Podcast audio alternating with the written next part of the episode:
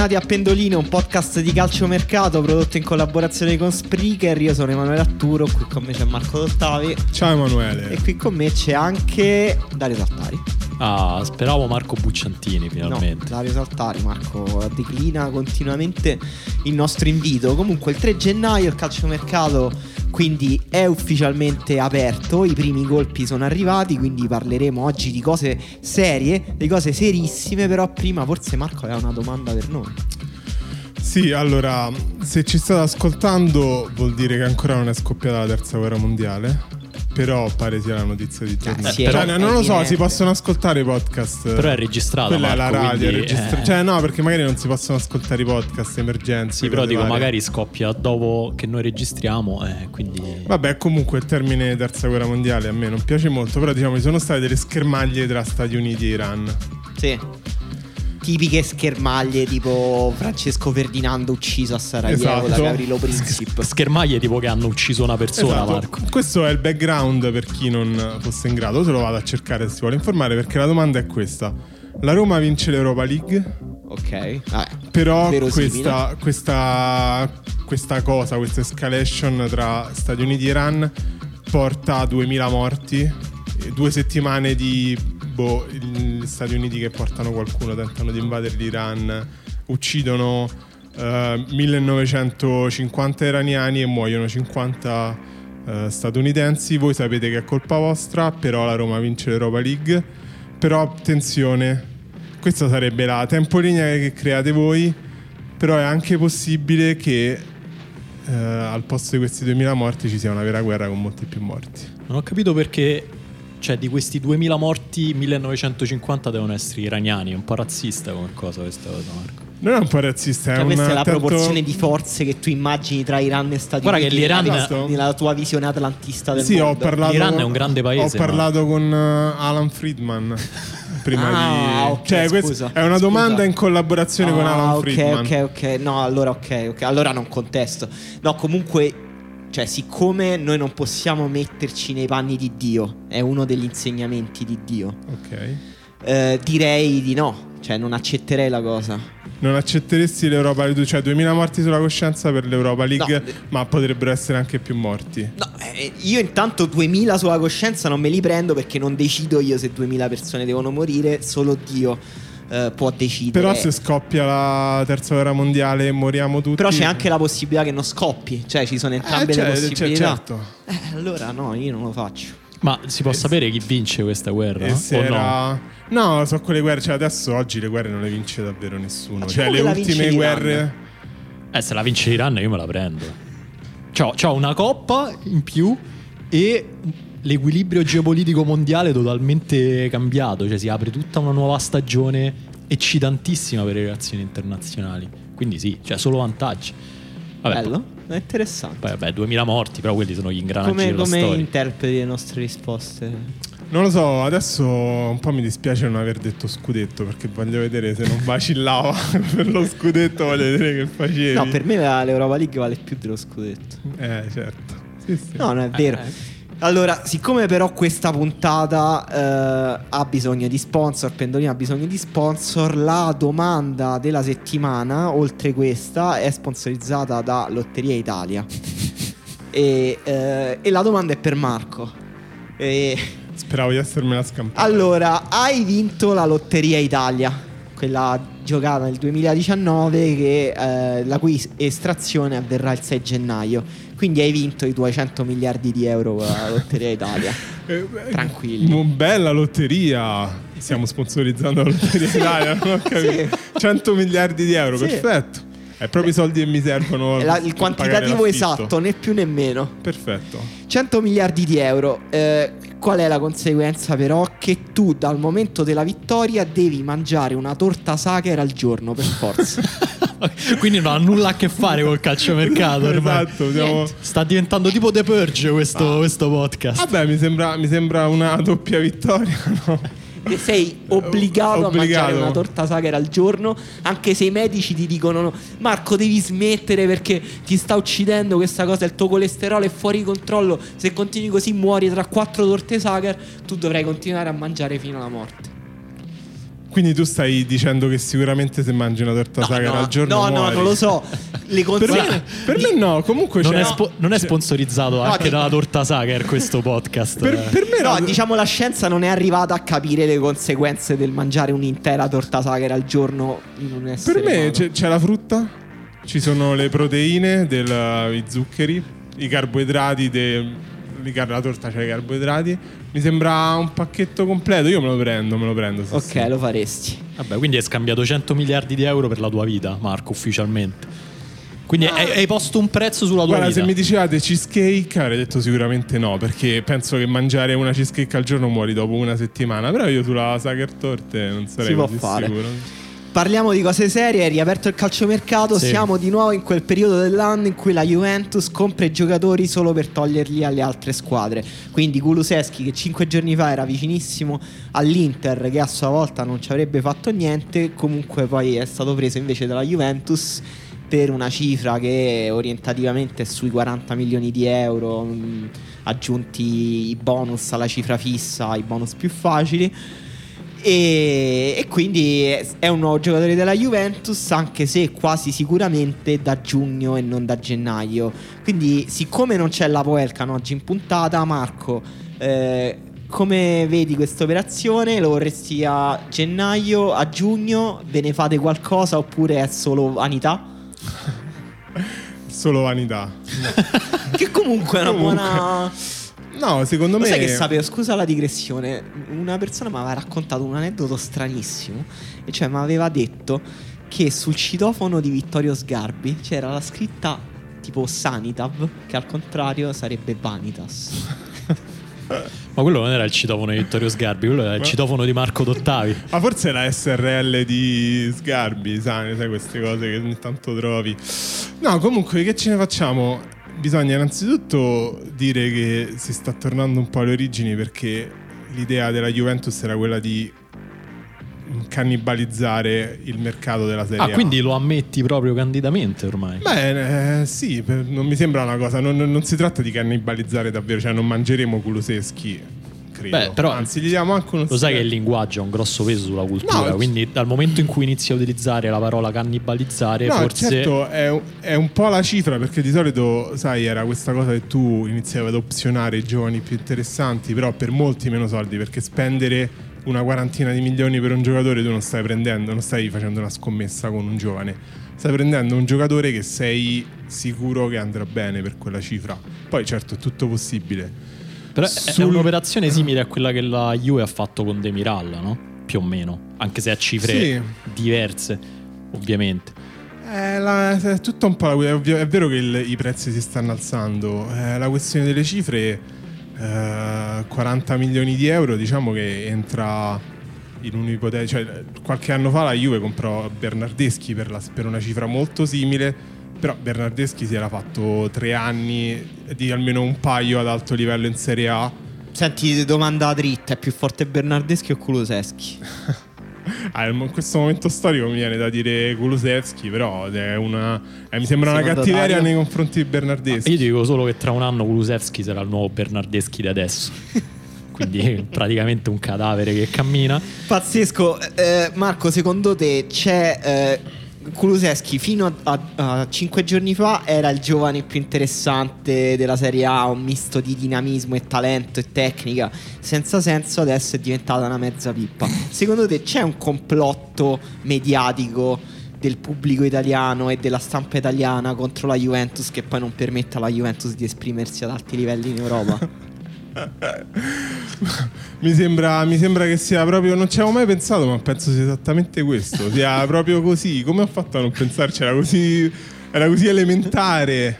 Comunque, la vera domanda su Kulusevski è: se sia che sia a gennaio, sia che sia a giugno, cosa diavolo ci fa la Juve? No, però, no, però bisogna, bisogna essere che la Juve è in una fase di. Arriva a un certo momento in cui c'è una fase di in cui deve ricostruire. Se tu guardi il parco offensivo della ma Juventus, ricostruire cosa? Che ma se tu guardi una rosa di 46 app, giocatori, appunto, però allora. Tipo Bernardeschi secondo me è vicino alla fine della, su, del sua, della sua esperienza alla Juventus. Io credo che almeno non si riprenda miracolosamente. Speri uh, addirittura. No, a meno che non si riprenda. Ah, a meno che, scusa. Che Poi dovrebbe sperarci. Comunque scusa, sarebbe scusa. naturale. Comunque sperarci. a giugno potrebbe andare sul mercato. Douglas Costa, che sarebbe fortissimo, è evidente che purtroppo a livello fisico non dà garanzie, non può essere considerato un giocatore che gioca 10 partite l'anno, non può essere considerato l'esterno titolare della Juventus. Non c'è niente da fare. E... e... Il resto ci sono giocatori ibridi come Dybala, però eh, Dybala e Kuluseschi non possono giocare insieme, ha voglia che possono giocare Ma... insieme. Ronaldo c'è una certa età, Higuain quanto può... A me sembra rimanere? che tra l'altro l'altro problema sia che ormai la Juventus si è strutturata su dei moduli che non prevedono ali. Cioè comunque c'è... Beh, il rombo sì, ormai mi sembra il, il modulo principale della Juventus, no? Ed è vero che Kulusevski forse mh, mm, può essere interessante la seconda punta per le caratteristiche ah, tecniche da o da trequartista. Però comunque per adesso l'abbiamo è visto strano, in sì. un ambiente tattico totalmente diverso. Quindi... No, infatti per me è più quello il dubbio, nel senso a, a gennaio è al 100% non ha senso che la Juventus prenda Kuluseschi perché tutti i giocatori che hai citato comunque adesso sono in No, rosa. no, sì, infatti ovviamente a, a è giugno, colpo, è, a giugno è vero che comunque hai preso il, il talento più interessante del campionato e l'hai preso a una cifra alta, però comunque eh, sperando che abbia dei, ancora margini di miglioramento e Kuluseschi comunque ah. a 19 anni ce li ha sì poi secondo margini. me se non lo prendi adesso c'è il rischio fa il caso mi sembra un po' simile a Zaniolo non sto dicendo che sono giocatori simili Zaniolo da che non era nessuno a un certo punto bam in due mesi fortissimo perché è fortissimo e però se vai a vedere adesso il prezzo di Zaniolo sembra già oltre le possibilità della Juventus. Cioè eh, Zaniolo è passato magari a gennaio, ok la Roma non è il Parma, non è l'Atalanta, diciamo, che te lo vende. Perché se andava... Effettivamente si è dimostrata una squadra che si è sempre no, fatta che... molti problemi a vendere bravi no, giocatori. te lo vende migliori. magari dopo due mesi, dice vabbè allora io infatti la Roma ah, ma adesso se lo vuole vendere il prezzo di Zaniolo è oltre i 40. Non, non lo so se poi lo venderà o non lo venderà, è già, già un prezzo da Premier. Sì, secondo me il dubbio più grande su, eh, su Kuluseschi è quello che accennava Dario, cioè il fatto che sta crescendo, si sta esprimendo un ambiente tattico completamente diverso e che sarà diverso verosimilmente anche il prossimo anno, visto che probabilmente Sarri resterà. E è tutto da vedere l'efficacia di Kuluseschi in un sistema che dovrà attaccare in modo posizionale, metterà secondo me molto più alla prova i suoi limiti tecnici che secondo me sono grossi. Cioè, nel senso, Kuluseschi eh, secondo me non ha un primo controllo che gli permetterebbe di giocare in una grandissima squadra. Che, per, secondo me quella è una delle caratteristiche tecniche con cui vedi proprio il livello di un giocatore. Sì, quello e... è un po' tu, il problema che hanno tutti i giocatori che escono dall'Atalanta, più o meno, no? Cioè, tutti, secondo me uno dei grossi motivi per cui tutti questi giocatori che escono dall'Atalanta e poi vanno in grandi squadre mh, mm, quasi tutti non riescono a fermarsi è perché comunque nessuno di quelli che è uscito negli ultimi anni ha una, una tecnica tale da permettergli di sopravvivere in contesti diversi da quelli creati a Gasperini, anche se Kulusevski ovviamente non c'è mai passato. Però diciamo il Sì, discorso poi è simile. no? bisogna, bisogna vedere quanto Kulusevski riesca a compensare questo difetto con altri pregi che sono invece enormi. Per esempio, lui usa il corpo benissimo, è Sì. incredibilmente atletico è- è- ed è anche molto intelligente. Questa, secondo me, è la differenza Eh, quello, più grande io- con eh, Bernardeschi. C'è un giocatore dalle letture di gioco anche sofisticate che riesce ad avere letture di gioco qualitative anche ad alta intensità. E quella è una caratteristica che non ha nessun giocatore della Juventus in questo Sì, momento. infatti io penso sia quello che ha spinto. Io poi non so, ovviamente il mercato della Juventus non è che lo fa totalmente Sarri, però Sarri pare lo volesse già a gennaio, quindi io penso sia quello che l'abbia, sia questo che hai detto tu che abbia spinto Sarri a chiederlo anche per gennaio, eventualmente a pensare che potesse tornare utile in un reparto che è saturo, ma su cui secondo me alcuni giocatori Sarri non è estremamente convinto. E- Sì, rimane da vedere se Kulusevski, così come Bernardeschi, diventerà un fan di Cristiano Ronaldo. Perché è quello che l'ha rovinato, no? Diciamo.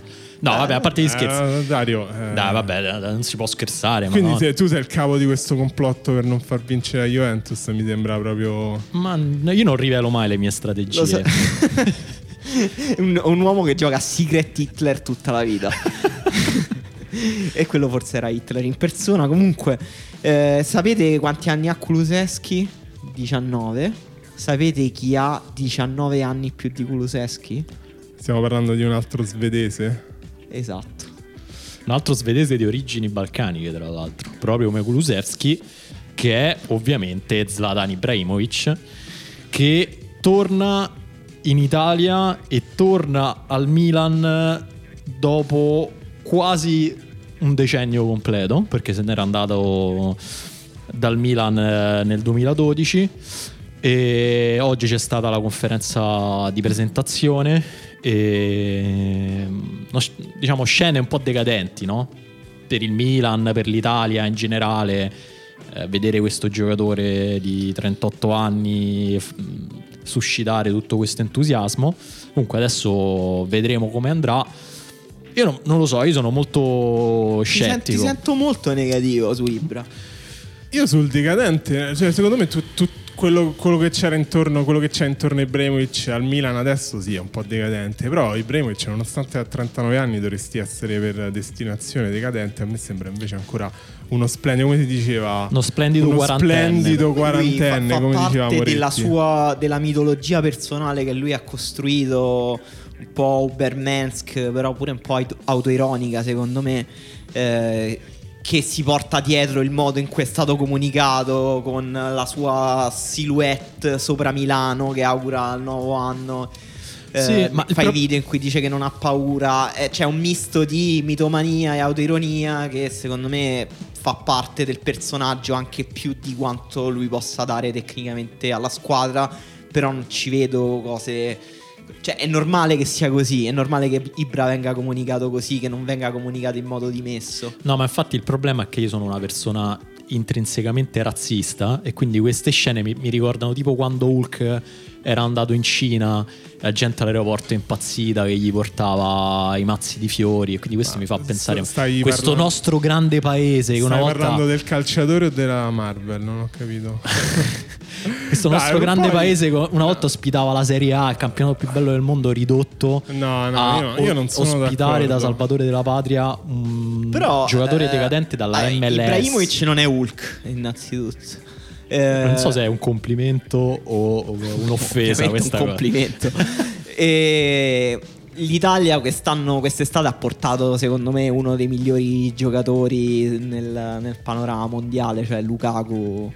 Eh, a giocare in una squadra Ah, che sembrava non poterselo permettere o co- comunque due anni prima non se lo sarebbe potuto permettere Eh, l'anno prima è arrivato Cristiano Ronaldo in Serie A No, infatti io se, non, non so se quanto è il rapporto tra la- il paese e il calciomercato. Perché a me sembra qua che la, la Serie A stia salendo mentre il paese non è che sale. Non vorrei che facciamo un'altra fine tipo eh, calcio del 2000. I, dai i gragnotti. oggi. Eh, ho capito, 2020, i primi giorni uno se non si preoccupa almeno dei primi giorni del 2020. Comunque io invece sono contro questa idea di decadenza rispetto a Ibrahimovic perché l'età è solo un numero Ibrahimovic sono- se- sembra migliorare col tempo, come un buon vino. esagerato. Eh, No, però guarda nel senso possiamo dire che la, la MLS è un campionato di, Di pippe? pippe, tutto quello che ti pare. Intanto lui l'anno scorso ha fatto 31 partite e 31 gol. Sì, ha fatto ehm, 53 gol in 58 partite nei- nelle ultime due stagioni MLS.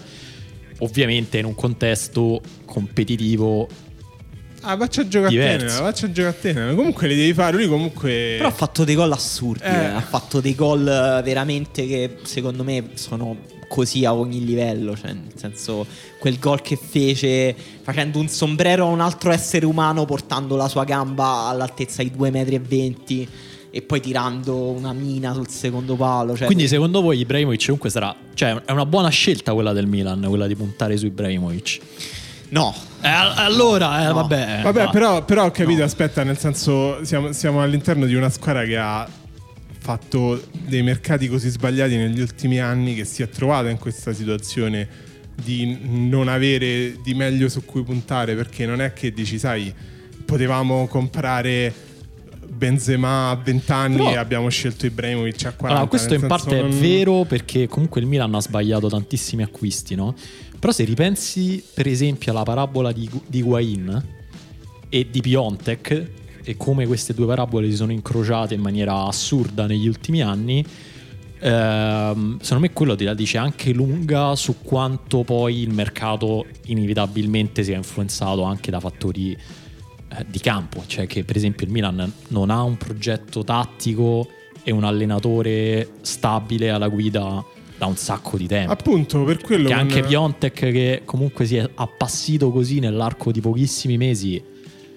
Adesso io non sono il più grande fan di Piontek, però mi sembra ass- assurdo che sia solo dettato da una sua che abbiamo scoperto improvvisamente i limiti di Piontek. Appunto, tu prendi un giocatore che è più grande di qualunque progetto tattico. Eh, questo, questo è un po' vero.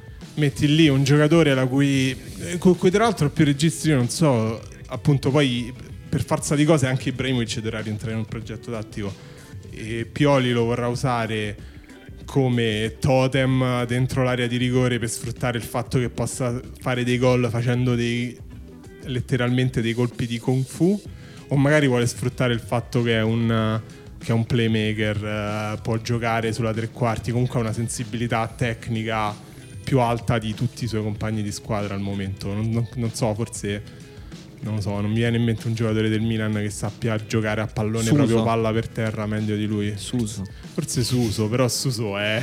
Scusa, questa no, era una Suso è provocazione una per i tifosi cosa- del Milan. Però è vero che Suso è il giocatore migliore del Milan a livello Posso- tecnico. Secondo me lo sai chi è il giocatore migliore del Milan a livello tecnico? Benasser. No, meglio. Vai. Pepe Reina. Dai, questo, que- questo, questo è offensivo. Questo non è una provocazione, questo è proprio offensivo. Pepe Reina è fortissimo È con i forti- piedi. È fortissimo, però non puoi dire che il portiere è il giocatore tecnicamente più forte Il del secondo Milan. Siamo nel, 2000 siamo nel 2020, Emanuele. È normale che sia così.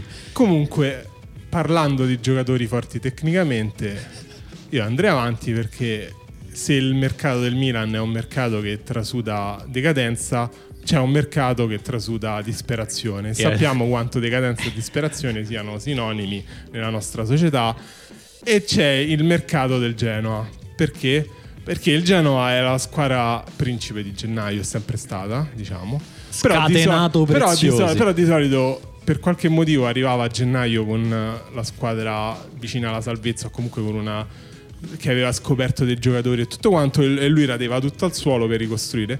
Quest'anno invece è l'esatto opposto perché si trova in mano una squadra che è tipo ultima o penultima in Perché è già tutto raso al suolo, quindi non c'è più nulla da radere al suolo ormai. E quindi ha premuto il, eh, il bottone A me, a me dispiace per i tifosi del Genoa, una squadra stupenda, la, la più antica d'Italia, però è ora che si faccia un anno in Serie B.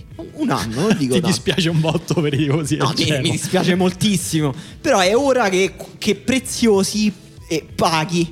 Cioè che sportivamente il Genoa riceva, eh, raccolga finalmente quello che ha seminato in questi 15 anni di gestione eh, di preziosi mm, cioè non lo so come, come la possiamo definire la gestione dei preziosi. Io chiamerei subito il tuo avvocato se fossi in te dopo che, che hai detto questa cosa. Però aspettate, Io andiamo, cre- andiamo cre- con creativa, ordine. gestione creativa. Andiamo con Andiamo ordine. con ordine perché comunque il Genoa ha fatto già tre acquisti. Cioè siamo al 3 gennaio, tre acquisti. Tre Sì. grandi giocatori. Tre grandi giocatori. Sì, diciamo tre grandi giocatori. Partiamo con eh, forse il più grande di tutti, che è Mattia Destro. Boom! È Boom. arrivato. Ah, boom. Non lo so, è, è vero, il Genoa ha un Sarebbe pro- bellissimo se destro al primo gol esultasse come Piontek, prendendo le pistole per terra mentre scivola. Pam pam pam. È vero che il Genoa ha un problema di gol perché diciamo si è fatto male il loro giocatore più forte, ma proprio Stai per cercando su Cioè, Google. qua me- eh. distacco. Qua me, Qua no, me volevo vedere quanti il gol- crociato. No, poi il Genoa, diciamo, aveva preso il nuovo bomberissimo del calcio Eh, italiano, esatto. eletto da tutto il popolo italiano il miglior attaccante del calcio italiano, probabilmente di sempre, dei tempi di Cristian Vieri, cioè Pinamonti, che però non segna manco con le mani. infatti. Sì, anche. No, è anche vero se- che Pinamonti sembra forte. No, sembra no, è sempre forte, è forte, forte, quando sto gioca. scherz- No, però sto è- scherzando, però, no, però però è veramente vero- la bias de- degli italiani quest'estate su Pinamonti era folle. Era no, folle. ma è, è, mm, è assurdo perché è proprio uno di quegli attaccanti che sa fare tutto tranne l'attaccante. Nel senso, gioca benissimo con i compagni, è molto tecnico, però atleticamente è un po'. Però secondo me è un gran tiro. Non lo so, secondo me è, è impossibile giudicare i giocatori del Genoa in questo inizio Sì. anno cui hanno cambiato tre allenatori. È disastroso. No- no- non so sinceramente, cioè, destro è oggettivamente peggio di Pinamonti. Non, non c'è niente di destro che sia meglio di Pinamonti. Emanuele, tu che l'hai vissuti tutti e due sulla tua pelle di tifoso romanista, è più forte destro o Tony Sanabria, anche lui al Genoa? È, è più forte Sanabria perché comunque tecnicamente e fisicamente è un giocatore d'alto livello. Sanabria. Cioè d'alto livello tipo appunto che può stare in Serie A. Cioè non ad altissimi livelli però può stare destro tecnicamente e fisicamente non può più stare in Serie A. Cioè fisicamente fa schifo.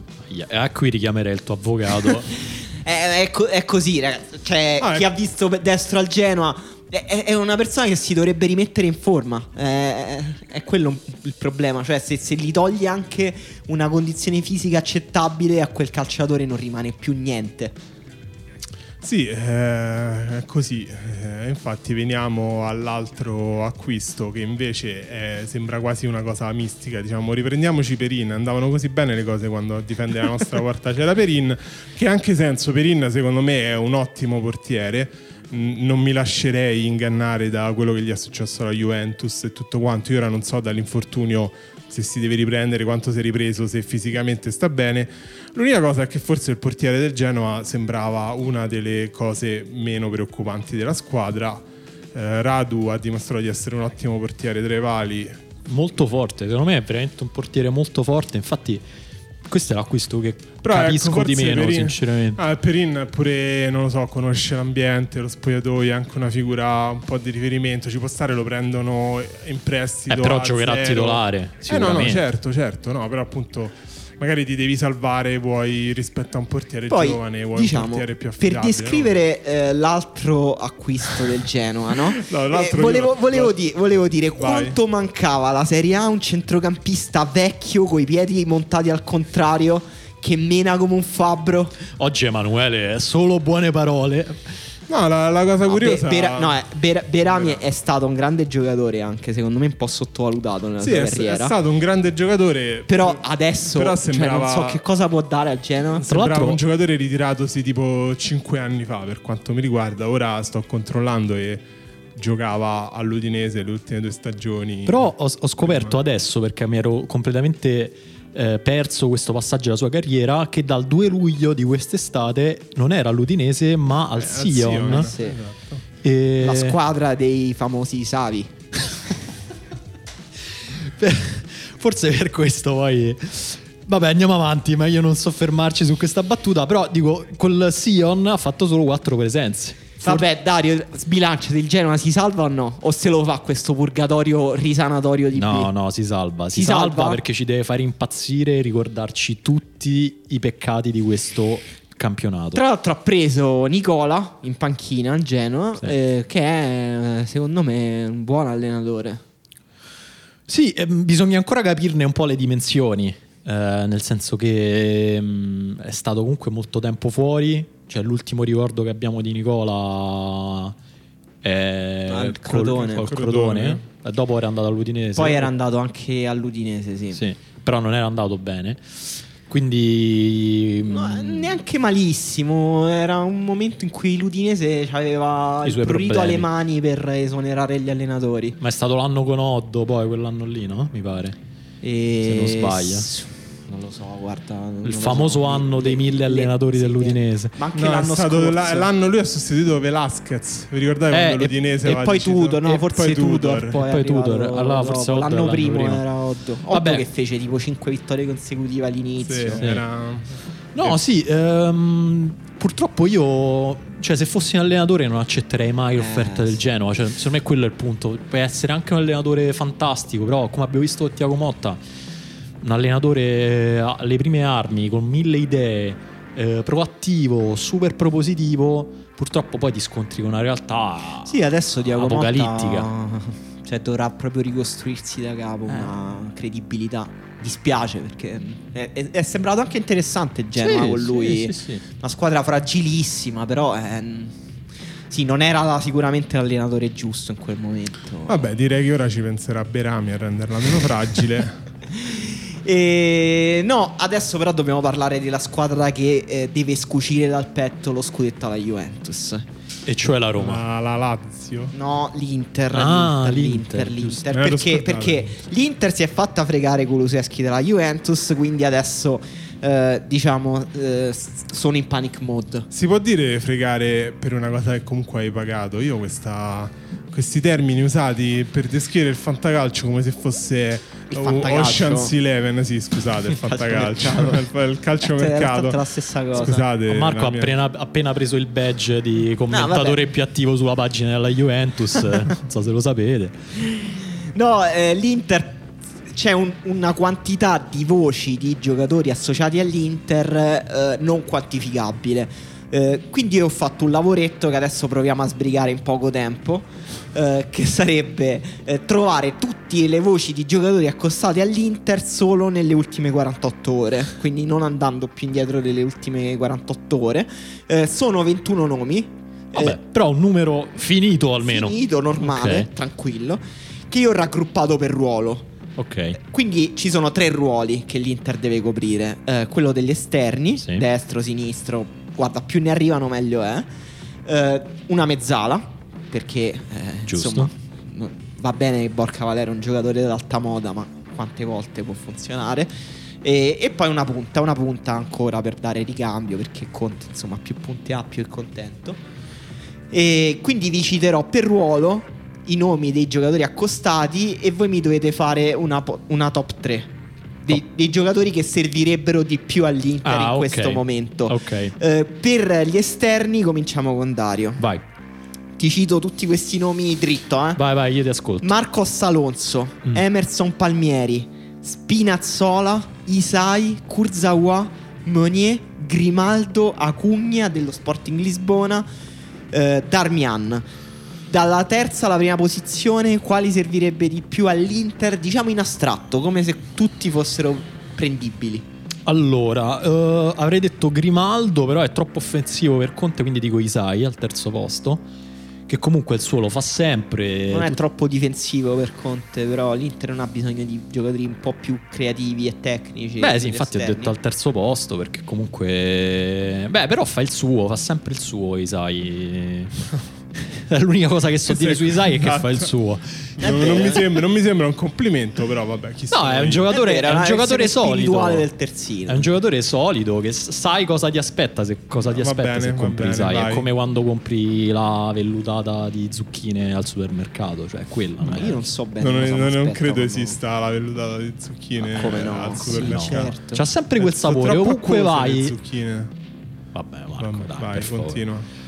E poi al secondo posto direi Kurzawa, che è un mio grande feticcio da sempre. Se poi non gioca a pallone da 10 anni. Lo so, no, no, però fa- fagli finire questa lista e poi lo smerdiamo, perché io pure mi sto trattenendo. Kurzawa è il mio feticcio da sempre, fortissimo, uno dei terzini più forti del calcio contemporaneo. Ah, l'altro io ho chiesto questa lista a Dario perché Dario è effettivamente un esterno a calcio, Ah, molto, molto tecnico. E infatti il primo nome- Veramente un regista che Il gioca prim- esterno. Il primo nome infatti è Dario Saltari. Eh, lo so che Conte mo- mi può trasformare in un grande esterno. No, il primo, il primo nome è ovviamente Emerson Palmieri, che è un altro mio feticcio, un giocatore fortissimo, fisicamente straripante, gra- molta tecnica, grande visione di gioco. E forse secondo me è troppo anarchico per gli standard me- ipermeccanici di Conte. eh, però dai, non potevo consigliare tipo Darmian che Quindi veramente... Emerson Palmieri più di Marcos Alonso secondo te? Sì, io non sono un grande fan di Marco Alonso, Ah. devo dire. Eh, Marco, co- cosa hai da dire su questa top 3 brevemente se inseriresti un altro nome a discapito di quelli citati da Dario? Ah, benissimo Everson Palmieri come primo, sono abbastanza d'accordo perché è il più forte di questa lista e, e forse secondo me la- l'anarchia tattica con Conte si risolve rapidamente. A bastonate. È quel tipo di... Almeno mi sembra che Palmieri che è, possa farlo. L'ha l'ha anche voluto. No, però è un giocatore, cioè un allenatore in grado appunto di inserirti Tra in l'altro, il in povero le- Emerson Palmieri, che per le bastonate, per l'indisciplina tattica, già c'è passato con, con Spalletti. Quindi, no? cioè, dopo Spalletti, anche Conte mi sembra un po'. Ma io non sono un grande fan di Marcos Alonso, però la- con Conte ha già avuto il periodo migliore della sua carriera, sarebbe una riunione. È vero che quel Chelsea giocava in maniera molto diversa, faceva molte meno fasi di difesa, comunque l'Inter passa diversi momenti a difendersi bassa e secondo me Alonso non è proprio il, migli- il profilo ideale. Io come terzo, non lo so, devo dire un po' me li sono persi, sai, non ce lo metterei, metterei a questo punto Spinazzola.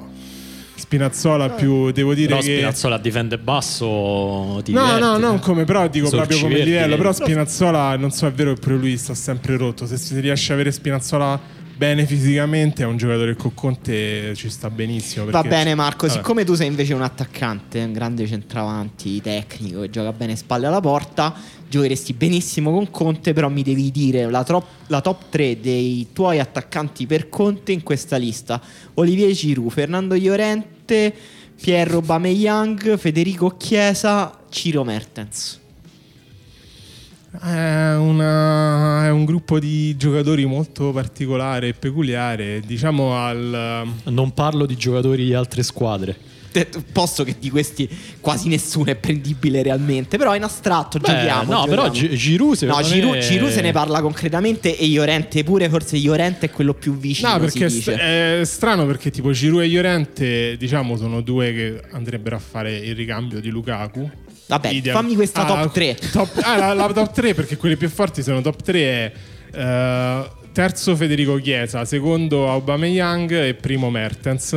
Ah, quindi sono- Aubameyang Oh, sotto Mertens. Ma come sotto Mertens Aubameyang? Eh, in Serie A, dai, Mertens, io Fa Mertens- 100 gol. No, però posso dire- vero. No, cioè vero, secondo me hai sbagliato completamente la top 3, Marco. Scusami perché... Eh, fammela se- motivare prima. No, ti anticipo perché se tu fossi veramente Conte avresti messo ehm, uno a caso tipo Mertens che non, proprio con Conte non, vere- non vedrebbe mai il campo e poi Llorente e Giroud. Questo è, quello, questo, è quello, questo è quello che dici tu perché avete un'idea di Conte come che sia una persona fissata con eh, le gabbie. Invece sono i tre più forti nettamente. A me dispiace per Giroud e Llorente che hanno questa... ide- idealmente sono profili per Conte sarebbero... Vabbè, allora dimmi chi è più forte in questo momento o chi più utile tra no, Giroud per, e Llorente? per me... Giroud. Giroud? Giroud mi sembra... no, non lo so, Llorente... Eh, Giroud è Giroud- secondo me un giocatore un po' sottovalutato Eh. per eh, il gioco spalle alla porta. È di un- una tecnica Sì, incredibile. Giroud pure secondo me è fortissimo, ma secondo me anche Llorente è abbastanza sottovalutato. E secondo me ha fatto anche abbastanza bene col Napoli. Comunque, sì, tutte le volte che è entrato ha segnato.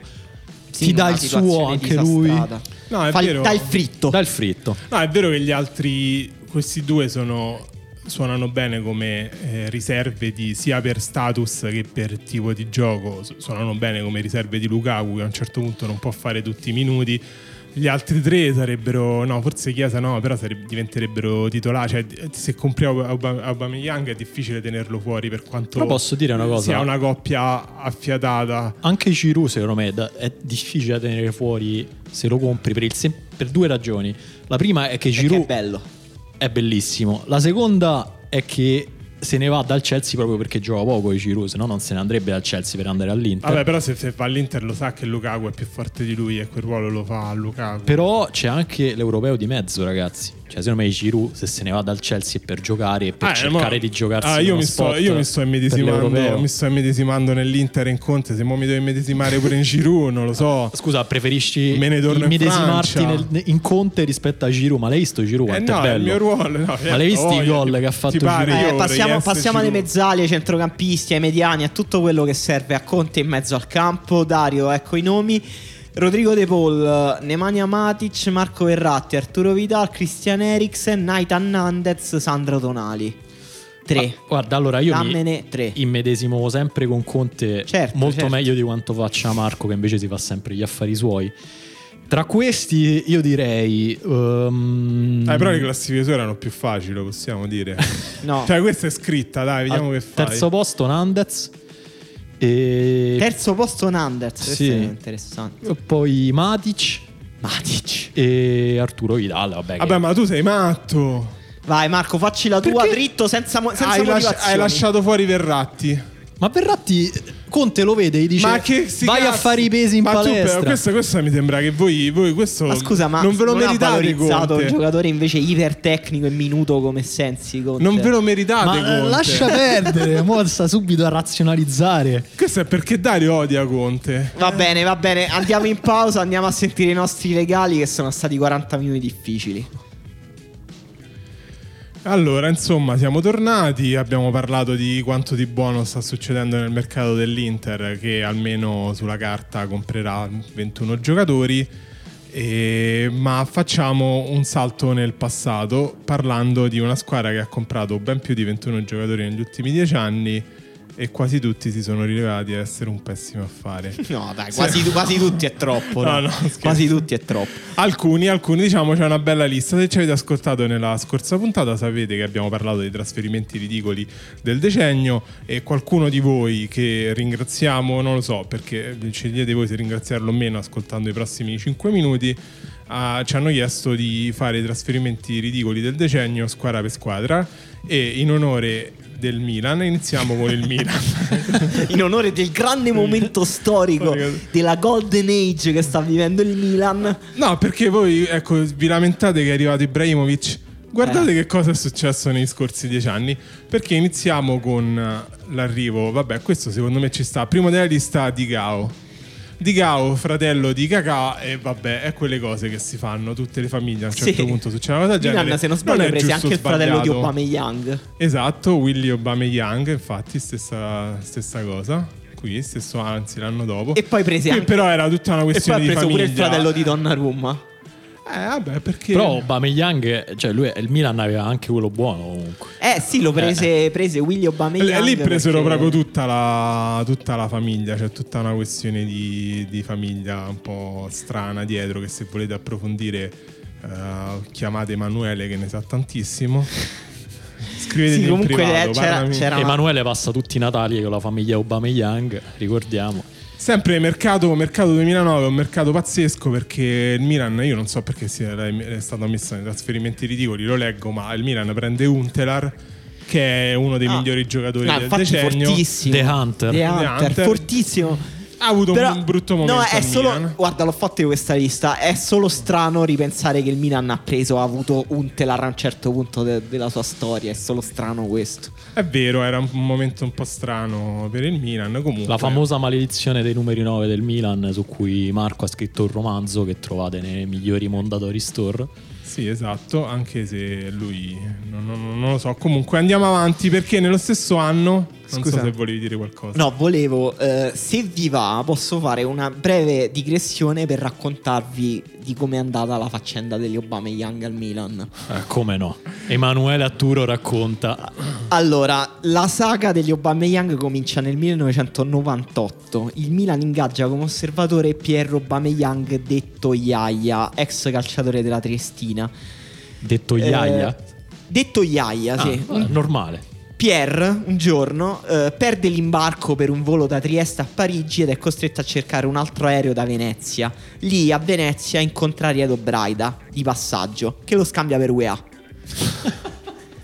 Pierre, Pierre Aubameyang, il padre di Eric, ricordo, sta al gioco e si lascia accompagnare all'aeroporto prima che Bar- Cioè, sta che al gioco, fa finta di essere UEA, fa quindi finta praticamente. di essere UEA. Quindi tipo a Brighton è andato lì e ha fatto Oh grande George come stai? E lui Prima che Braida tutto. si accorga dell'errore, diciamo, Pierre nel frattempo lo ha già convinto che lui ha messo al mondo tre grandi giocatori. Cioè Catilina, che arriva al Milan nel 98, quello stesso anno dalla Reggiana dove giocava. Catilina Aubameyang Sì, esatto. Poi un- eh, eh, che era un centrocampista che adesso se non sbaglio gioca ancora, non lo Adesso so. te lo, te lo controllo Posso dire, intanto posso dire che questa è solo la seconda cosa più razzista che sento riguardo a Braida. e chiudiamola qui. non dire la, la seconda. No.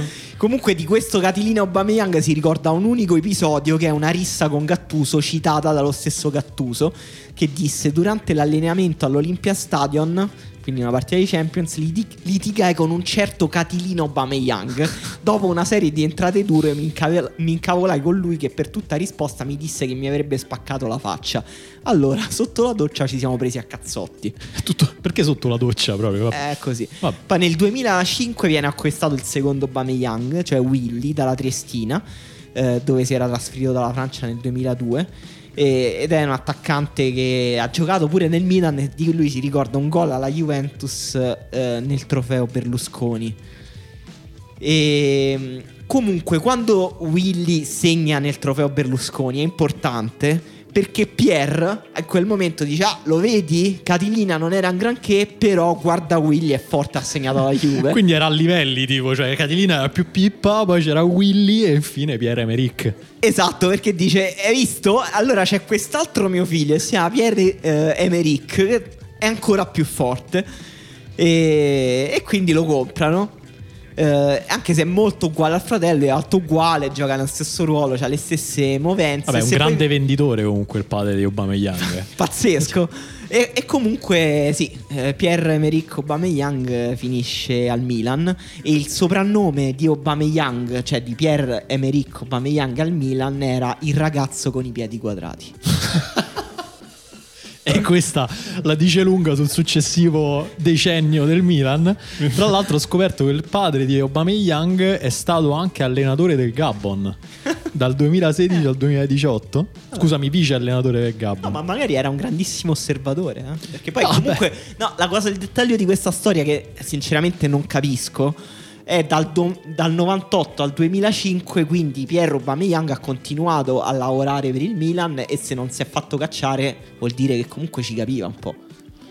Sì, non lo so, io sono molto confuso. A questo punto non, non mi non so più neanche quale Young è buono, ma andiamo avanti perché sempre nel 2009, oltre a Untelar, Gagliani mette a segno un colpo pazzesco perché va a scavare nella- nel mondiale under 20 e va a comprare il giocatore più forte di quel mondiale da una squadra che si chiama Fredrikstad.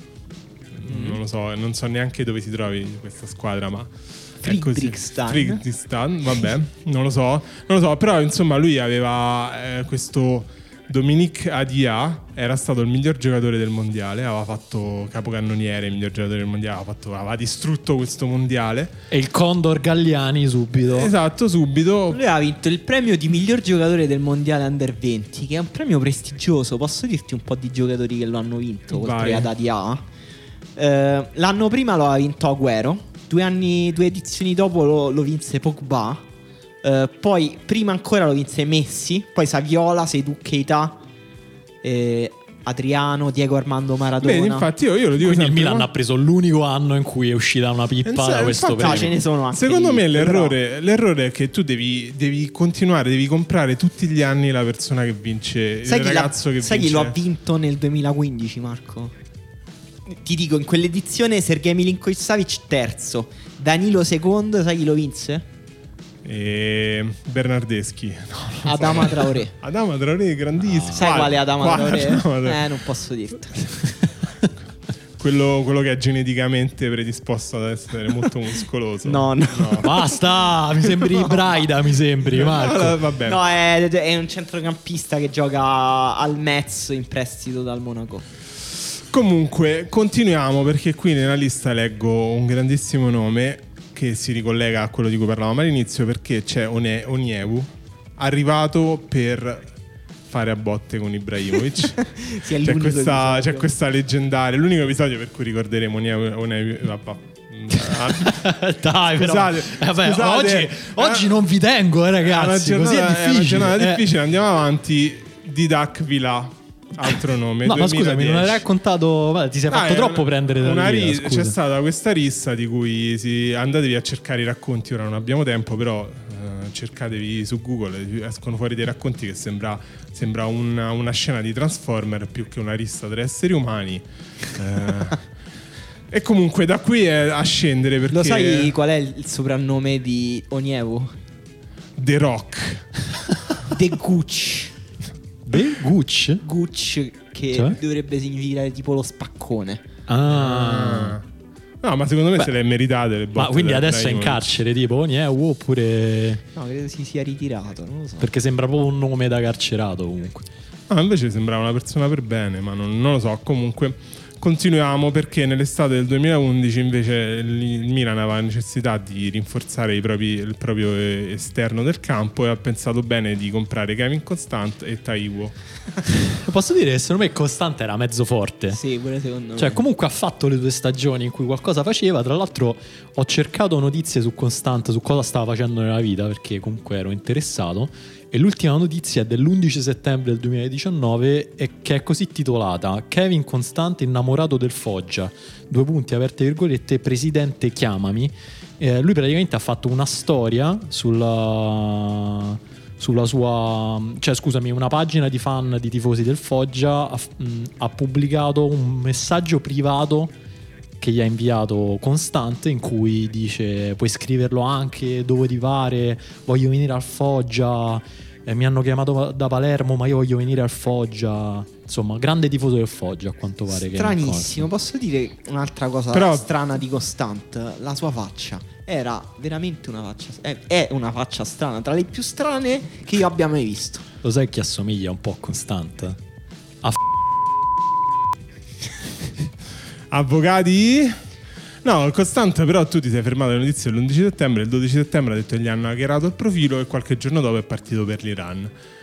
ah quindi una- cioè non è veramente un tifoso del Foggia Eh, no, vabbè, questa, questa cosa di mi hanno hackerato il profilo, voglio dire, quante volte l'hai usata tu Dario? Eh, Ma poi perché un hacker dovrebbe la- hackerarti il profilo per farti dire che sei tifoso del Foggia? Non lo so, però comunque ora ci sono buone possibilità che eh, Costante faccia parte dei di qualche squadrone della morte in Iran, ma non lo so, andiamo avanti perché passa il tempo, calciomercato sempre più difficile eh, per, per il Milan fino ad arrivare l'estate del 2015 vai spacchiamo tutti 22 milioni per Bertolacci insieme a Mielovic avevano fatto una stagione al Genova pazzesca. avevano preso- alla Sampdoria. Sampdoria scusate Avevano preso Bertolacci e Romagnoli E insieme Romagnoli, no? per esatto. 50 milioni. Sì, pare. però mentre Romagnoli, per quanto ne possiate dire voi, rimane il chi? capitano e titolare del Ma Milan, sì, chi? Ma voi cosa? intelligenza contro i difensori italiani. Ma ho No, mai no, parlato male di Romagnoli mm, forse. Veramente Non sì, credo. io lo so, adesso ve lo posso credo- rivelare. credo. Io ho usato un voi maiestatis, non, mi Non riferivo credo proprio proprio, a cioè voi. Romagnoli è il miglior giocatore del Milan attualmente. Esatto. Dopo mentre, Pepe Reina. Dopo Suso. mentre Bertolacci ha avuto questa strana, questa strana piega della carriera per cui al Milan è andato male, poi è andato peggio, fino a che da- era rimasto svincolato, l'ha preso la Sampdoria all'improvviso perché si è accorto di eh, adesso è tipo titolare della Sampdoria. No, ha giocato titolare la prima partita della Sampdoria. non poi sta giocando, Non sta non- non giocando, però vabbè, comunque sta la Sampdoria. Benissimo per lui. Eh, nel 2016 invece grande quadripletta di acquisti. Vagnoni, Vangioni, ancora sto Van- Vangioni eh, svincolato Di cui abbiamo parlato. di cui abbiamo parlato. Cos'è Sosa? Mm, non ne avevamo parlato. Il Principito? Il Princi- no, quello è- ah, ne avevamo parlato, non sì, mi ricordo. sì, ne avevamo Comunque- parlato, ne avevamo parlato. Gustavo Gomez, eh, difensore che ricorderanno con eh, affetto i tifosi del Milan. Diciamo che il difendere non era il suo forte, ma vabbè. Vabbè, quella era una stecca di qualche sì, tipo, dai. esatto. E poi il grandissimo Lapadula, che comunque Comunque 9 era milioni rigorista del Milan, ha fatto i suoi gol. Ha fatto un bel gol di tacco contro il Palermo. È vero, è vero. Diciamo che la Padula paga il fatto che quando tu dici chi è l'attaccante del Milan, se pensi alla Padula ti mette un po' di tristezza. Se non molto- sbaglio aveva anche la 9 Sì, di sì, Van esatto. Padula. Esatto, diciamo forse uno dei meno peggio di questa lista, però ecco paga questa cosa. E andiamo avanti perché ecco Andre Silva, mm, ne avevamo già parlato, 38 milioni, non è andato benissimo. Peggiore- uno dei peggiori acquisti in assoluto nel decennio. Adesso ho credo. fatto scambio con Rebic che pure lui, corpo misterioso, speriamo che Ibrahimovic... No, però secondo me è grande. Cioè, non lo so. Cioè, Rebic è un calciatore almeno. sì, Sì, sì, è vero, Silva ne avevamo eh, parlato e avevamo detto che si vedeva Eh, lo so, ne avevamo che- parlato, è misterioso. Sì, infatti, poi c'è Fabio Borini che non capisco perché sia in questa lista, grandissimo giocatore, un uomo che vive con un coltello tra i denti, No, non si che può gran- non essere grandissimo apprezzato. solo rispetto per Fabio Borini. Infatti. È solo strano che a un certo punto il Milan abbia detto. "Mm, Buona idea, Borini. Ed è, devo dire, il risvolto ancora più strano della storia di Borini al Milan è quando eh, Giampaolo lo riteneva la sua migliore mezzala. Esatto, infatti era questo che volevo dire. Comunque è un giocatore dalle, ca- dalle capacità atletiche straordinarie. È vero. Sì, mi ricordo quando aveva fatto i provini, era risultato il migliore. Un grande tutti. quattrocent- quattrocentista Borini. E poi l'ultimo che vogliamo dire, Alilovic. Alilovic eh, è stata un po' una delusione per tutti, doveva Vabbè, essere diciamo- il nuovo fenomeno del calcio Per, mondiale, per chi eravamo tipo sicuri. Dario si lamenta eh, della decadenza di- dell'acquisto di Ibrahimovic nel 2019, ricordiamoci che nel 2018 il Milan aveva preso Alilovic tutto imbolsito che sembrava Macaulay Colkin dopo eh, essersi fumato tutta New York. Voi che fate tanto gli ironici, i simpaticoni su Alilovic, lo prendete in giro. Intanto lui sta facendo le fiamme all'Erenven in Olanda e l'ultima notizia è di pochi giorni fa e sembra che ben tre club spagnoli vogliono acquistarli di Liga e il titolo eh, dice proprio che si punta a un nuovo affare Odegaard. Cosa, cosa- cosa significa Perché- fare le fiamme? Ha fatto zero gol, tipo. Sta facendo le fiamme Marco, Perché non ti l'Erenben è la squadra che ha rilanciato Odegaard. Esatto. E quindi vorrebbero parcheggiarlo da qualche parte perché piano piano il talento di Alilovic anno dopo anno si sta arrampicando. fino- Posso, posso agganciare questa, eh, questa cosa di Alilovic a una notizia d'attualità? Eh, sapete, Alilovic finì al Barcellona in cambio di chi? No. Dani Olmo, che adesso Bello, sta ah, tornando bello, al. Barcellona. Gli amori fanno giri immensi e vabbè, eccetera, eccetera. Sì, Dani Olmo che tra l'altro secondo gli esperti di mercato l'arrivo di Dani Olmo al Barcellona dovrebbe sbloccare Vidal all'Inter per qualche strana ragione che non staremo qui ad approfondire perché Fortissimo Dani Olmo. fortissimo, ma ho usato questo gancio solo perché adesso bisogna parlare del momento, diciamo, preferito del nostro podcast, cioè quello delle voci assurde. Voci incontrollate che escono ogni giorno, così incredibili che a un certo punto possono anche eh, avverarsi. Prima farei un piccolo specchietto sull'estero, perché comunque noi siamo concentrati sulle squadre italiane, però fuori dall'Italia sta succedendo di tutto, cose strane. Innanzitutto grandi ritorni, perché Wayne Rooney sembrava aver finito come una stella cometa la sua carica nel firmamento del calcio mondiale, andando in MLS, e invece, totalmente a sorpresa, è tornato in Inghilterra, in Championship al Derby County. L'unica squadra che è Squadra una in cui pecora. Giocò, fra- esatto, Ravanelli. Esatto. Eh, bello, bello. Cioè, mm, Bello, Che sì. dire, bello. Io Bello. spero che prima o poi un giocatore di movimento, però non Buffon per favore, continui a giocare tipo fino a 55 anni. Neanche Miura, deve essere un giocatore Ok. tipo leggendario, tipo Rooney. che, Ah, insomma, gioca. Potrebbe essere Ibrahimovic, Rooney non lo so. No, pure Ibrahimovic va benissimo. Lo- Rooney il problema non è che non ci hanno... metterei la mano sul fuoco su Rooney che arriva a 50 anni come giocatore di pallone. Sì, perché cioè, il Derby County ha pubblicato una foto per annunciare il suo acquisto in cui assomiglia a destro, quindi non so se arriverà effettivamente a 50 anni a giocare. Un altro grande ritorno è quello di Osvaldo nel mondo del calcio, perché abbandona quindi il mondo del folk rock argentino. Ricordiamo che lui ha un grande gruppo di folk rock argentino chiamato Barrio Viejo, grande album di debutto, se se ci ascoltate ascoltatelo perché è meraviglioso però torna a giocare al Banfield in Eh, Argentina. quanto sentivamo la mancanza di Osvaldo eh, in questo calcio. Fortissimo Osvaldo. Io quando, quando più sento, tecniche mai esistite. quando sento queste notizie penso ma forse c'è una mancanza di, calcio, di, calcio, di calciatori, calciatori nel mondo. Cioè dovremmo creare più calciatori. Se, se c'è la possibilità di ridare un contratto dopo tre anni e mezzo a Osvaldo vuol dire che manca qualcosa. Beh, se tu fossi un dirigente del Banfield non, non gli daresti un contratto, scusami. Banfield è la squadra in cui è cresciuto Osvaldo, tra l'altro. Sì, ho capito, questo ha smesso tre anni e mezzo fa. Cioè, non è, che è tipo andare in bicicletta, una cosa che non si scorda mai. non, non lo so, non lo so. In tre anni Poi- e mezzo può essere successo di tutto. Poi Vabbè, di- diventando una rockstar sicuramente si sarà Esatto. allenato tutti i giorni Osvaldo. La grande vita d'atleta delle rockstar. No, mentre fuori dall'ironia un, eh, un trasferimento molto affascinante eh, è quello di Weigl al Benfica dal Borussia Dortmund. Weigl è un altro mm, esempio di calciatore Sopravvalutato. Va bene, eh, scusate il troll eh, oggi. No, invece dal talento che doveva un po' rivoluzionare il calcio contemporaneo, doveva essere il nuovo Busquets, no? Weigl. Niente, io Invece parlo... sopravvalutato. E invece sopravvalutato. No, niente. no, secondo me c'era a un certo punto c'era un hype su Weigl pazzesco. Però un po' sproporzionato. Però è vero che è un giocatore fighissimo, molto, molto talentuoso. Che mi sarei preso subito nella mia squadra. E lui è- ha brillato soprattutto con Tuchel. Perché comunque gioca un gioco di, fa un calcio con un gioco di posizione eh, molto sviluppato. E Weigl eh, è un centrocampista bravissimo, soprattutto a tagliare le linee coi passaggi. Quindi al Benfica è proprio il suo campionato, secondo Ma me. quanto sarebbe bello se, se diventasse una leggenda del Benfica? Eh, bellissimo. Weigl, Julian Weigel. Pazzesco. Ma adesso torniamo nel nostro paese che è la patria del teatro dell'assurdo. Eh, partiamo subito dalla Roma. Roma che insomma sta andando bene in campionato Europa League. Petrachi vuole dare l'ultima scossa a questa squadra, dargli il kick finale per la fine della stagione. Infatti è arrivata subito la prima bomba di mercato per i giallorossi perché oggi, primo acquisto, si è subito allenato il gruppo, è tornato Bruno Perez.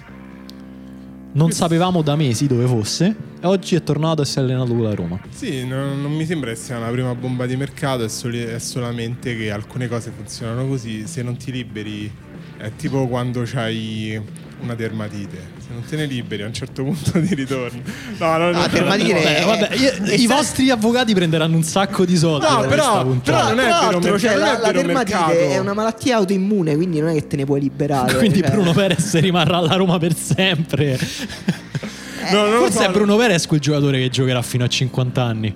Forse sì, volevo chiedere a Marco se ah, per la Juventus, diciamo, eh, arriva un boss della mafia, vi ti punta una, tu sei il DS della Juventus, ti punta una pistola alla tempia e, de- e ti dice- Scusate, siamo tornati al, al momento della puntata in cui si fanno le domande a Marco Esatto. Dottavi. Vi, vi uccido Cristiano Ronaldo. Però eh, in- se non lo faccio, se voi vi prendete uno tra Stanton col ginocchio maciullato o Bruno Perez che esce a bere almeno tre volte a settimana, chi ti prendi? Questa, vo- queste- questa cosa non l'accetto, Emanuele. Allora- queste voci. No, ma non, non sto dicendo che Bruno Perez sia quel giocatore, stiamo parlando di un universo in realtà in cui Bruno Ah. Perez... A parte a noi, che alla Juventus i terzini fanno comodo. Eh, appunto. Sempre. No, però io se sono davvero il se sono di- dirigente della Juventus e tu mi dici io ti ammazzo Cristiano Ronaldo, prima vado a vedere se, se- se- se Cristiano Ronaldo muore, noi dobbiamo comunque pagare lo stipendio. Prima vado a vedere la cartella Questo- clinica di questo- Cristiano Ronaldo. Questo è il punto più grave del podcast. No, comunque ecco easy, per gli Com- appassionati comunque della mi, pre- mi prendo Bruno Perez perché, perché non lo so ancora nella mente quel gol pazzesco che fece la Juve, ma metti magari che Bruno Perez è stato veramente l'ambiente Roma che l'ha rovinato, mentre per Santon non si può dire ha passato così tanti ambienti che ormai è, è palese semplicemente. Però ha avuto una carriera migliore Santon, secondo me. Sì, Comunque però è vero, poi Santon è vero, cioè, c'ha proprio dei problemi fisici. Me pure in. Premier Non vorrei Bruno interrompervi non su so. questo interessante dibattito se è stato più fallimentare Bruno Perez o Santon, ma io vorrei parlare di un'altra eh, squadra principe della decadenza, e cioè l'Udinese, perché a quanto pare al DS udinese piace l'ex Torino e Fiorentina Adem Liaic. Che bella notizia. Questa posso dire è la migliore notizia che mi hai dato fino adesso, Dario. Quindi grazie. Tu lo vorresti quindi in Serie A? ma certo, ma, se- ma sempre un giocatore col talento di Liaic, sempre in Serie A. Ricordia- Poi uno che fa botte con gli allenatori, ma che vuoi di più? Volevo quasi ricordare perché Dario Rossi aveva tirato una pizza a Adem Liaic, però eh, forse è troppo greve persino per questo podcast. Quindi andrei avanti. Tra l'altro, Adem Liaic che giocava in Turchia al Besiktas. Eh sì. È pazzesco, troppo, bra- troppo pazzo persino per il Besiktas. Esatto, ma eh, parliamo, torniamo sul Genoa perché Genoa è veramente scatenata, vuole assolutamente salvarsi questa Serie B. C'è un poker di nomi per l'attacco della squadra di Nicola. Poker di nomi che sono tutti però impronunciabili, e cioè Krnecic, Bosecnik, Buxa e Politano che invece Allora, è. conosco solo il 50% di questi giocatori, ma comunque buoni e me li prenderei tutti. A parte Politano, scusa, qual è l'altro che conosci? Kremencic lo conosco, è l'attaccante del Vittoria Pilsen e della nazionale ceca, giocatore molto fisico, non male pure tecnicamente. Io farei un accenno solo a Buxa perché in questo momento gioca nei New England Revolution e direi che penso possa bastare per qualificarlo come un essere umano eccezionale con una carriera eccezionale Ma comunque eh, adesso- sono quelli che hanno vinto il Super Bowl. gli England Revolution. Esatto, sono proprio loro. Pensa che d'utilità questo wide receiver Esatto. in England Revolution. Esatto. Samp, chiesto Ibanez all'Atalanta, la Dea però non vuole Eh perderlo. beh, certo, ha giocato così bene fino adesso i Bagnets. Ibanez che è parente, ricordiamo, del famoso creatore di chitarre elettriche. Eh, esatto. Marco, te tra una chitarra e i Banez e i Banez che ti prenderesti? Mm, mi prendo Ibanez e l'essere umano perché comunque Bravo. potrebbe Perché- essere simpatico. Bravo. Ma che caldara, ecco il low cost, ex Malines Elias Kubo. Qua forse eri, eri ubriaco Marco quando hai scritto questa... Ho ho co- no, in, re- canzone di Boy George. in realtà ho, ho copiato e incollato un titolo di un, uh, di, un giornale, di un giornale online in cui però non veniva citato il nome, quindi l'ho aggiunto alla fine perché mi sembrava corretto metterti in difficoltà, ma non troppo. Non sai nemmeno chi è questo Elias No, Kubo. però, però se, se l'Atalanta vuole un giocatore che viene dal campionato belga esterno e tutto quanto, eh, vuol dire che è fortissimo. Pure secondo me, tra l'altro Malines, lo sai a cosa mi fa pensare? Uno dei miei tennisti preferiti, Xavier Malis. Grandissimo. Udinese, Sierralta e Teodorcic vicino all'addio. Può tornare però Zegelar. Ah, è- cla- classico udinese direi, no? Teodorcic lo ricorderemo come uno dei calciatori più simili a una SS, sta in quel campionato con Holland e tutti questi altri giocatori eh, che sono nati con la divisa del Führer. E non per il resto non ci mancherà quasi niente. Sierra Alta, sinceramente, credo di non averlo mai visto giocare. Però è vicino all'addio, ma invece Zegelar Zegelar eh, non era malissimo, no? Ho veramente alcuna memoria su Zegelar. Penso che il mio cervello l'ha formattato il suo nome. Meglio di Samir, comunque, secondo me. Real Madrid, occhi su Mbappé Junior però, per convincere anche il Ah, fratello. è il Ticao di Kakà, quindi. Esatto. Ah, funzionava col Milan ha funzionato, perché non dovrebbe funzionare con Ma Mbappé Junior abbiamo delle informazioni, è tipo eh, è davvero un- uno che sta provando a fare il calciatore o è una cosa tipo non lo so. Non lo so, no, ehm, non mi sono informato su Mbappé Junior, forse è un ibrido genetico fra Mbappé e Neymar Junior. Eh, Chissà. forse sì. Estegal, può arrivare un altro tecnico italiano? Contatti con De Biasi. Bella notizia, anche se forse Stramaccioni sarebbe stato meglio, no? Sì, era anche tornato, ma di nuovo non ha funzionato. No- no- non lo so, posso dire che i tecnici italiani forse non imparano mai, non lo so. eh, De- oppure De Biasi. Non lo so, non voglio dire niente su questa storia. Ma io non capisco, cioè, se non riuscivano a pagare Stramaccioni, perché dovrebbero riuscire a pagare De Biasi? Cioè, forse Gua- è solo un problema di banca allora. Eh, ma tu capisci, fermiamoci qua perché eh, poi davvero bisogna chiamare gli avvocati. Atalanta attenta, su Saric del Carpi si muove anche il Napoli. Fortissimo, Saric aveva ribaltato un europeo di basket, se ricordo bene, con la Croazia. Giocatore Esatto, fortissimo. Adesso ha una buona carriera in NBA nei Minnesota Timberwolves. eh, e- Solo buona, non è diventato, cioè non è uno che Mm, sposta in NBA. No, no, però è un, è un buon. Role player, diciamo, questo suo voler giocare a calcio, non lo so, lo capisco, crisi di mezza età, abbastanza giovane, però vabbè. Monza si lavora per Rauti del Torino. Ecco, questo è vergognoso. cioè, la nostra democrazia non ha abbastanza anticorpi per non escludere Rauti da qualsiasi carica pubblica. Ricordiamo un grande passato nel movimento sociale italiano. Salutiamo la comunità fascista di Roma che ci ascolta sempre. Numerosa, numerosa. Juve, non solo Kulusevski, tutti i talenti nel mirino. Attenzione, occasione tutti. Chong. Chong me l'aveva segnalato Marco su WhatsApp un giorno. Ha detto: Lo conosci Chong? E mi ha mandato un video.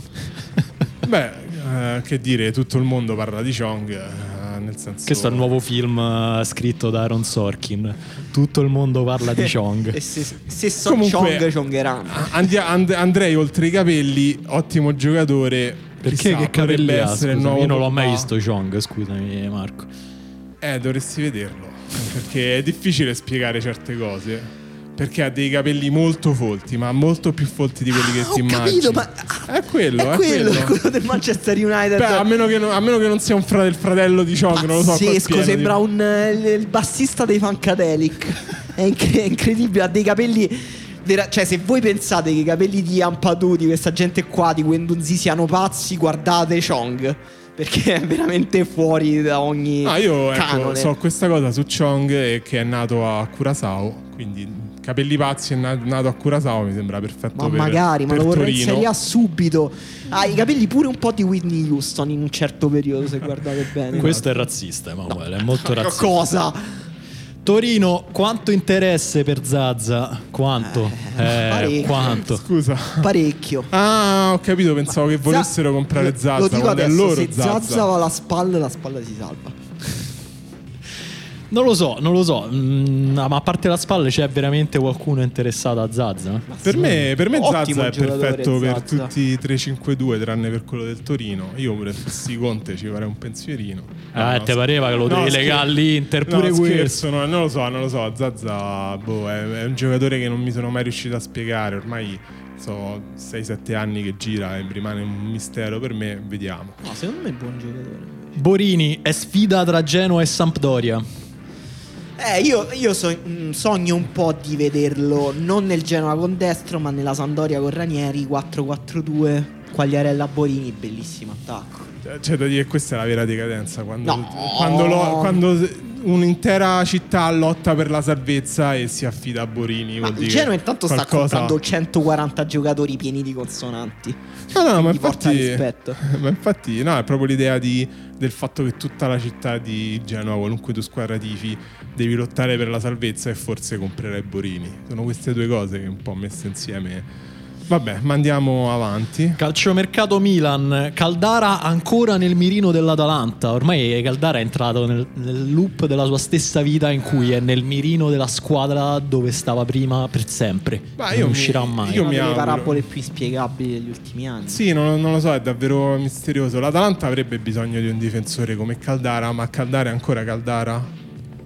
Cioè, dici che è stato sostituito da un sosia tipo Paul McCartney. uscirà una notizia. Allora, Hai fatto l'analisi delle orecchie, quelle tu, cose. tu- tu l'hai visto uh, il compagno di reparto di Romagnoli negli ultimi mesi, chiunque sia stato? Beh, mi sembra un centrale molto dignitoso, un argentino. Eh, quindi vuol dire che è meglio di Caldara secondo diversi allenatori. Eh, però magari tornando nell'Atalanta, sai, Eh, la no, cura no, no, Gasperini. infatti io spe- spero, spero molto che non lo Magari so. scopriremo tra qualche anno che in realtà il dottor Manhattan sta usando il corpo di Caldara come ospite umano e che Caldara adesso è Dio, però giustamente non può occuparsi del calcio. Eh sì, perché come vabbè, no, non voglio No, spoilervi io spe- Watchmen spero, spero tutto il meglio per Caldara perché insomma mi sento un po' responsabile visto che... Addirittura. Visto Eh, che è vabbè. colpa vostra principalmente. Eh, eh, mi sa, non lo so, non lo so, su queste cose è sempre Questa è sempre la difficile. teoria secondo cui, cioè secondo me, voi mettete un- delle Micro- microcariche esplosive nel cuore, Quella era nelle ossa de- di giocatori che non riuscite a prendere. La teoria di Daniele Manusia. Esatto, perché secondo me è perfettamente plausibile visto che fine hanno fatto i giocatori che non siete riusciti a prendere. Rimaniamo sul Milan, capitolo Nastasic che improvvisamente si riapre a sorpresa. L'annuncio su Instagram, io ho aperto questa notizia perché ero molto interessato su ciò che Nastasic aveva a dire sul Milan e niente, ha detto che sono tutte voci false. È strano, ma Nastasic eh, secondo me buon buon difensore, però è manci- Quanti anni ha Nastasic? No, è giovane, è giovane. No, oh, non è ma giovane. Come è gira da- giovane. io ero No, non è- piccolo- Non è, più giovanissimo, però non è Ma vecchio. 26 anni! Eh, è giovane. 26 Ragazzi, È, anni. gio- è No, giovane. no, è un Ma altro che è il. Benjamin È, Button? è un eh, giocatore, è un difensore molto forte coi piedi. Eh, però è mancino, cioè è mancino come Romagnoli, gioca centrale sinistro. Io mi ricordo che si parlava di Nastasic per la Roma quando io avevo circa 15 anni. Ma non è vero, si parlava di Nastasic per la Roma l'anno scorso. Eh, io l'anno scorso avevo 15 anni. Va bene, eh, questa puntata di Pendolino è praticamente finita, mancano solo le notizie, quelle ufficiali o comunque più interessanti, quelle di prima mano, quelle che la nostra redazione ci ha portato. e ringraziamo la redazione di Danzica che ci dà le notizie. Eh, esatto. E abbiamo parlato di ritorni, di ritorni anche clamorosi di persone che hanno smesso da tre anni e mezzo e ritornano a giocare come Osvaldo. Eh, e in vista un altro clamoroso ritorno, la Lazio starebbe pensando a Miro Close come vice immobile. Bello. E Ibrahimovic pare abbia chiesto al Milan anche il ritorno di Nocerino invece. Un po' scontato. Sì, scontato. Tutto fatto invece per Dumbia al Parma. Bello. All'Inter piacciono Murru, Farias, Falco, Falcao, Kanté, Forsberg, Avers, Benarfa, Torosilis, Boga, Luis Alberto, Lindelof, Lo Celso, Lucas Moura e si pensa clamorosamente anche alla possibilità di acquistare Gervigno. Ma ci pensa tutti insieme? Cioè li vuole prendere tutte in questa sessione Sta pensando a questi nomi in generale. Ok. Eh, Gervigno, Marco, per te è una punta contiana o anticontiana? E anticontiana. La spalla ragiona col Sassuolo, un clamoroso scambio Flocca di Petagna, chi ci guadagnerebbe? No, scusate, non era... No, scusate. Que- questa è la redazione che me le scrive male. le Vabbè, però se non sappiamo nemmeno questa cosa. Me le scrive cose. male le notizie. La, la spalla, scusate, ragiona al Sassuolo al clamoroso scambio Flocca di Matri. Scusate, scusate, chiedo scusa. Flocca di Matri, chi ci guadagna? Secondo me è quel tipo di scambio che non devi neanche presentarti alla sede della Lega a scambiare i contratti. Nel senso, basta che gli fai, li fai scambiare e nessuno si pone il problema. E nessuno se ne accorge, No, soprattutto. esatto, non c'è una vera differenza. Invece quindi- volevo chiedere a Dario un giudizio più assoluto su questi due giocatori. Cioè, chi è stato al, al suo prime più forte tra Flocca e Matri? Bella domanda. Eh, no, io, io direi Vlog. Ma come fai a dire Fla- Dai, dai, un po' di dignità, L'ho, per favore. l'ho detto solo per triggerarti, Marco. Ma ci sei riuscito. Ufficiale Saliucian allo Sporting Lisbona. Interessamento della Fiorentina per Shakiri sul piatto Castrovilli per convincere il Liverpool. Bello, Ca- Castrovilli Sarebbe sotto una la mossa un po' strana questa, forse. Un po' strana, però Castrovilla e Liverpool mi piacerebbe vederlo. Sarebbe bello Shakiri alla Fiorentina no, Ribéry, Chiesa, Shakiri in attacco. Eh, poi manca solo Bello. Mario Gomez e rifanno il Bayern del 2013. È vero. Bellissimo. Comunque, spero che voi crediate a tutte queste notizie. Spero anche che eh, le varie persone che noi abbiamo insultato non ci abbiano ascoltato in questa puntata. e ricordiamo che noi portiamo rispetto a tutti. Tutti, anche quelli che non ci piacciono davvero. tutti e che questo è un podcast ironico, si scherza, si ride e si scherza finché non si commettono molestie sessuali, quindi Marco tu stai veramente attento. Va bene. No, non è vero, Marco. È- ha un'integrità pazzesca, soprattutto quando gioca a Fortnite. Quindi, niente, noi vi salutiamo. Ci vediamo la prossima puntata, che è la prossima settimana. È la no? prossima settimana, ormai siamo tutte le settimane con voi. Ma- Fino alla fine, fino a in estate, giusto? Tutto? Tutto? Tutto, ce lo facciamo Non lo dritto. so. Sì, sì. È sempre calciomercato. È sempre no? È calcio sempre mercato. calciomercato. Eh, no, sì, ci sentiamo la prossima settimana. Consigliate questo podcast a tutti i vostri amici che vogliono ricevere news di mercato palesemente false. E alla prossima. Ciao. Ciao. Ciao.